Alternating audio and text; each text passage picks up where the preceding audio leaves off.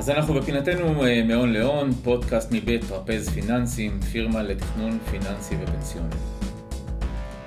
אני חזי כהן, ואנחנו כאן אה, כדי להבין טוב יותר את החיים שלנו כצרכנים פיננסיים נבונים. שיחות פתוחות עם מומחים על השקעות בשוק ההון, ביטוחים, פנסיה וכל מה שמערב כסף בחיים הפיננסיים שלנו. מתחילים. טוב, אז פנסיה זה באמת אולי אחד הדברים ככה שמעסיקים אותנו אה, הכי הרבה מצד אחד, אבל לא ממש רוצים להתמודד איתו מצד שני. יש כאלה שיגדירו את הפנסיה כמשהו שגורם להם איזושהי צמרמורת ובחילה. אה, אבל אין מה לעשות, מדובר באחד החסכונות הכי חשובים בחיים שלנו וחייבים לנהל אותו. אה, אז בשביל זה אני מארח היום את חן פרידמן, אה, מומחה בטרפז פיננסים לתחום הפיננסים וההשקעות. ולבעלי שכר אה, גבוה, אני אשאיר לו גם להציג את עצמו. אז חן, בוא נדבר על אה, פנסיה, אבל קודם קצת אה, תציג את עצמך, שנכיר אותך. מה שנקרא חן בשתי מילים. אז קוראים לי חן, אני פעיל בשוק ההון כ-20 שנה. את רוב הקריירה שלי עשיתי דווקא בתחום ההשקעות, כמנהל השקעות, בכמה בתי השקעות. בשנים האחרונות מאוד מאוד קסם לי התחום הפנסיוני ומעניין אותי, ומה שנקרא נכנסתי אליו וצללתי לתוכו. גם מהיבט ההשקעות וגם מהיבט בחירת הנכסים המתאימים לנו. אמרת שזו אחת ההשקעות החשובות בחיינו, בעיניי היא ההשקעה החשובה ביותר. בעלי שכר גבוה יכולים להגיע בפנסיה שלהם מגיל צעיר לבין 4 ל-8 מיליון שקל חיסכון, שאני חושב שזה יותר מהדירה שלהם או כל דבר אחר, ולכן ההקפדה בו צריכה להיות כפולה ומכופלת.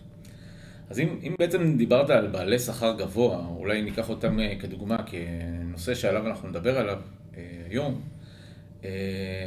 לפעמים בעלי שכר גבוה אה, שוקלים לפצל את ההפקדות הפנסיוניות שלהם, או לא לפצל את ההפקדות הפנסיוניות שלהם.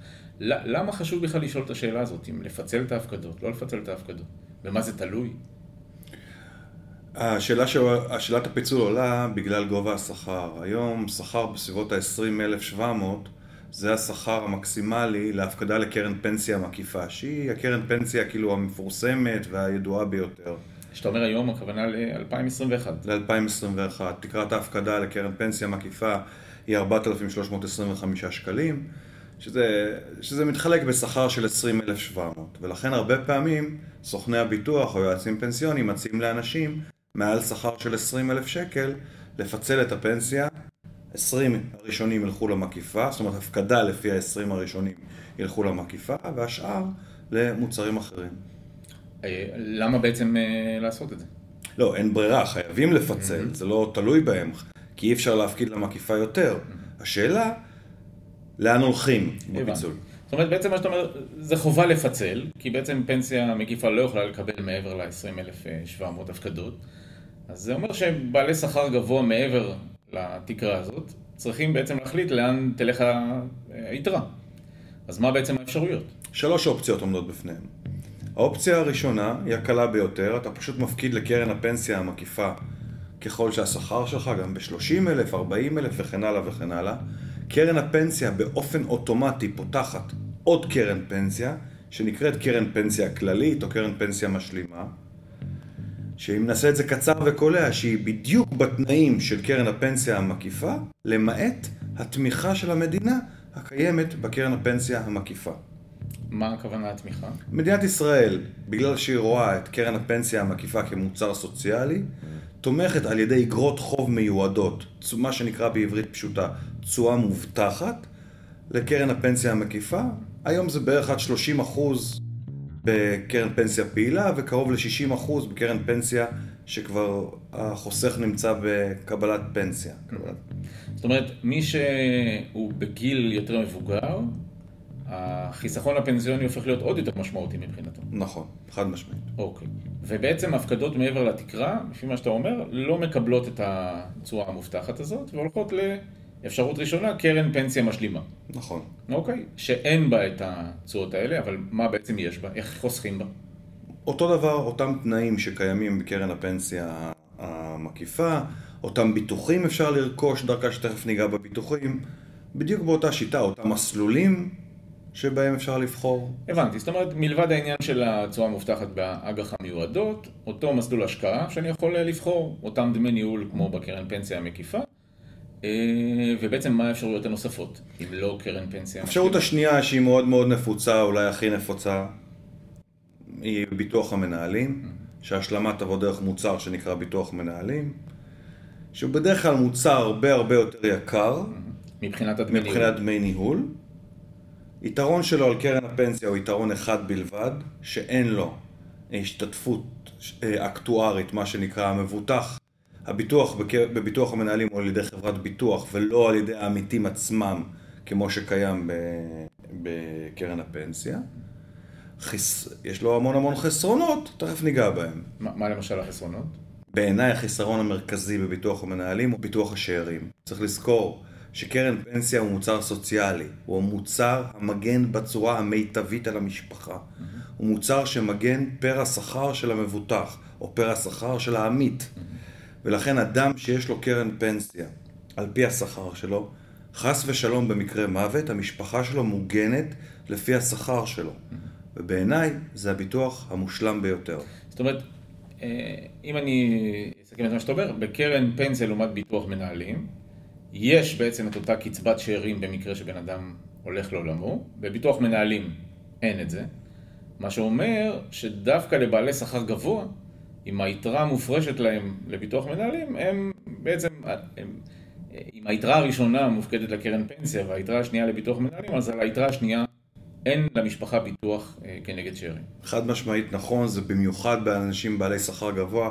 קח אדם שמרוויח 40 אלף שקל בחודש, חס ושלום במקרה ביטוח, אם היה מפוצל לו ל-20 לקרן פנסיה ו-20 ביטוח מנהלים, אשתו או בעלה, מה שנקרא, יקבלו רק 20 אלף שקל מהשכר, עוד פעם, בהתאם לגיל הילדים, אבל רק 20 אלף שקל מהשכר ולא את כל ה-40 אלף שקל. נכון שהם יקבלו בביטוח מנהלים את הצבירה, אבל זה שולי, לעומת הגנה של משכורת למשפחה. התפקיד שלנו, כאנשי ביטוח, היא לדאוג שהמשפחה מוגנת בדיוק לפי השכר שלפני קרות מקרה ביטוח. הבנתי, אבל אה, אנחנו נתקעים, נתקלים בעצם לא, לא פעם בהרבה מאוד אנשים עם הפיצול הזה של קרן פנסיה וביטוח מנהלים, ואנשים לפעמים קצת, אה, אה, אנחנו שומעים את המשפט של כן, אבל יש לי ביטוח מנהלים וזה נשמע מוצר נהדר, כי השם אולי טיפה מטה, אני לא מתווכח שהדבר הכי טוב בביטוח מנהלים הוא השם שלו. על זה אין לי ויכוח. הבנתי. אז דמי ניהול גבוהים, אין בעצם ביטוח אה, לשאירים, אלא רק מקבלים את החיסכון במקרה מוות, אה, אבל אובדן כושר עבודה, יש איזשהו האובדן, יש לציין שהאובדן כושר עבודה בביטוח המנהלים הוא אפשר להגיד מדרגה אחת יותר טובה מקרן הפנסיה. בקרן הפנסיה ביטוח אובדן כושר עבודה הוא ביטוח אובדן כושר עבודה כללי. זאת אומרת על פי השכלתו של אותו אדם, ניסיונו בחיים, זה מה שכתוב בתקנון קרן הפנסיה. ביטוח המנהלים הוא ביטוח, הוא ביטוח אובדן כושר עבודה ספציפי. אדם עובד כמתכנת, אי אפשר להציע לו עבודה אחרת. אם הוא לא יכול לתפקד כמתכנת, הוא, לא, הוא יקבל את כל האובדן כושר עבודה. בעיניי, בשכר גבוה, צווארון לבן, לא נראה לי משמעותי ביותר. למה? בוא תסביר. כי בוא ניקח מתכנת לדוגמה, או עורך דין לדוגמה, או סוכן ביטוח לדוגמה, אוקיי. אוקיי? איזה מקרה אובדן כושר עבודה יגרום לו לא לעבוד במקצוע שלו? אך ורק מקרה אובדן כושר עבודה קוגנטיבי. ואם הוא קוגנטיבית לא יכול להיות עורך דין, ולא יכול להיות מתכנת, ולא יכול להיות סוכן ביטוח, הוא גם לא יכול להיות משהו אחר. זה אומר שכנראה גם בקרן פנסיה הוא אה, יקבל. הוא יקבל את אותה קצבת נכות. אה, אז בעצם היה אפשרות אה, ראשונה להפקדה מעבר לת- לתקרה בקרן פנסיה מקיפה, זה היה קרן פנסיה משלימה. האפשרות השנייה זה ביטוח מנהלים, על היתרון והחסרונות שדיברנו עליהם. ומה האפשרות השלישית? האפשרות השלישית שאנחנו נתקלים בה הרבה, במיוחד במגזר ההייטק, צריך לזכור, בהפקדות לקרן פנסיה יש לנו שני סוגי הפקדות. יש הפקדה של תגמולים, זה מהעובד והמעביד מפקידים שישה אחוז העובד ושישה וחצי אחוז המעביד, או אפשר עד שבע ושבע וחצי, אבל עקרונית, ויש הפקדה לפיצויים. ניתן לפצל בגלל שהמרכיב הביטוח בקרן הפנסיה יורד רק מהתגמולים ולא יורד מפיצויים, ניתן לפצל ולהפקיד תגמולים לקרן הפנסיה, פיצויים לקופת גמל, ואז אפשר לעשות את זה גם במשכורות גבוהות. מה מה זה בעצם נותן? מה היתרון פה? יתרון אחד זה שאתה מבוטח על השכר שלך, וחס ושלום בקרות מקרה ביטוח, אשתך, או כמובן בן או בת זוג, בוא נגיד ככה, בן או בת זוג יקבלו בדיוק את השכר, ויקבלו גם את הכסף שנצבר בפיצויים. זה יתרון גדול על הפקדה בקרן פנסיה. איפה החסרונות אבל, אנחנו שואלים. איפה החיסרון? אחד, זה שבקופת גמל דמי הניהול הרבה הרבה יותר גבוהים מקרן פנסיה. זה אחד. שתיים, וזה המרכיב החשוב ביותר. שימו לב, כולם יש להם בתוך סטייטמנט אה, של קרן פנסיה, סעיף שנקרא סעיף שחרור. מה אומר סעיף השחרור? סעיף השחרור אומר שהיה והגענו לאובדן כושר עבודה ואנחנו לא יכולים לעבוד, ימשיך, תמשיך קרן הפנסיה להפקיד לנו את אותו סכום שהפקדנו לקרן הפנסיה לפני. זאת אומרת, נגיד שהגעתי לאובדן כושר עבודה של חמש שנים. חמש שנים לא עבדתי וקיבלתי משכורת. עדיין קרן הפנסיה שלי המשיכה לצבור. אם שמתי את זה בקופת גמל, אין לי סעיף שחרור. וזאת סכנה אמיתית. Mm-hmm. אז אחד זה דמי הניהול שהם בערך פי חמש בקופת הגמל mm-hmm. מקרן הפנסיה, ושתיים זה סעיף השחרור שהוא בעיניי הקדוש ביותר.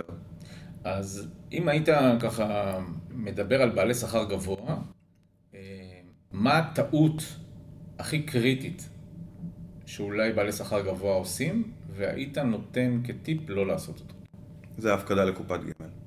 אוקיי? שבעצם היית כאלטרנטיבה מציע? אך ורק בעיניי, mm-hmm. זה עניין של דעה, וגם אומרים אדם צועק את שכואב לו, יש שיר של מאיר אריאל, אדם צועק את שכואב לו. אני חושב שהגנה משפחתית אמיתית היא כשכל ההפקדה הולכת לקרן פנסיה, והבן או בת זוג מבוטחים על שכר מלא, וזה נמצא אך ורק בקרן הפנסיה. אז יש, אנחנו שומעים אה, לא מעט גם אנשי מקצוע, קולגות, שמדברים על זה שביטוח מנהלים אולי יותר טוב, אולי פחות טוב. עשינו פה דיון וקצת אה, דיברנו על היתרונות והחסרונות. אה, בשורה התחתונה, היית מציע לבעלי שכר גבוה להתייעץ לפני שמקבלים החלטה, לעשות מה שמנהל ההסדר אומר להם, או הסוכן הפנסיוני? אני תמיד בעד להתייעץ. כל אחד עובד עם האיש אמון שלו. בסוף, בתחום שלנו, לא, אולי בכל תחום בעצם, אנחנו הולכים עם תחושת הבטן שלנו, מי שאנחנו חושבים שהוא האיש האמין ביותר לנו, איתו אנחנו הולכים. צריך להבין את המוצרים. כל אחד מותר לו לבחור כל מוצר שהוא רוצה, כל עוד הוא הבין את היתרונות והחסרונות בו. על הכיפאק. אה, אז ככה לפני שנסיים, בואו נדבר על אה, דקת הזהב. בדקת הזהב אנחנו מסיימים את הפודקאסטים שלנו עם איזשהו טיפ מאוד משמעותי, אה, ואולי הכי חשוב מהדיון הזה כרגע של הפקדות פנסיוניות, ובדגש על בעלי שכר אה, גבוה, מה בעצם דקת הזהב שלך למאזינים שלנו? אז הטיפ שאני הכי אוהב לתת בענייני פנסיה זה דווקא לחבר'ה הצעירים יותר, שרק התחילו להפקיד פנסיה. יש הרבה חברות שמצ... תזכרו שבפנסיה יש דמי ניהול מצבירה, הסכום שאותו הפקדת, ויש דמי ניהול מההפקדה. כל חודש יורד, איזוש, יורד איזושהי עמלה מדמי ניהול בהפקדה. שימו לב לטיפ חשוב. כל מי שהתחיל לחסוך לפנסיה, והוא עדיין לא הגיע לצבירה של 200-250 אלף שקל, יותר חשוב לו שהדמי ניהול מההפקדה יהיו זולים, והדמי ניהול מצבירה פחות חשובים. אחרי שעברנו את ה-250 אלף שקל, דמי הניהול מצבירה יותר חשובים ודמי הניהול מההפקדה פחות חשובים. אתן דוגמה, יש לי מעל 250 אלף שקל והציעו לי 0.1 מצבירה ואחוז מההפקדה. זה אחד, או שהציעו לי 0 מצבירה ו-2% מההפקדה. עברתי את ה-250 אלף, עדיף לי האפס מצבירה. שימו לב, אמרת דקת הזהב, mm-hmm. אז 250 אלף זה בערך מספר הזהב. Mm, לגמרי.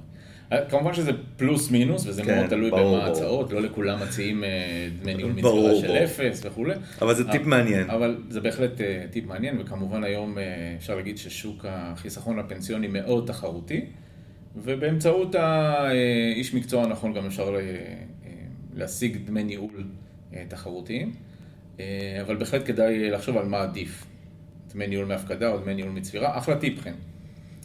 אמ, טוב, אז אה, מילה לסיום. נהניתי מכל רגע. על הכיפאק. טוב, אז סיימנו עוד פרק של אה, מהון להון, פודקאסט מבית אה, טרפז פיננסי. אפשר למצוא אותנו באפליקציות, הפודקאסטים ובדף שלנו. תמצאו אותנו בקלות בגוגל, טרפז פיננסי.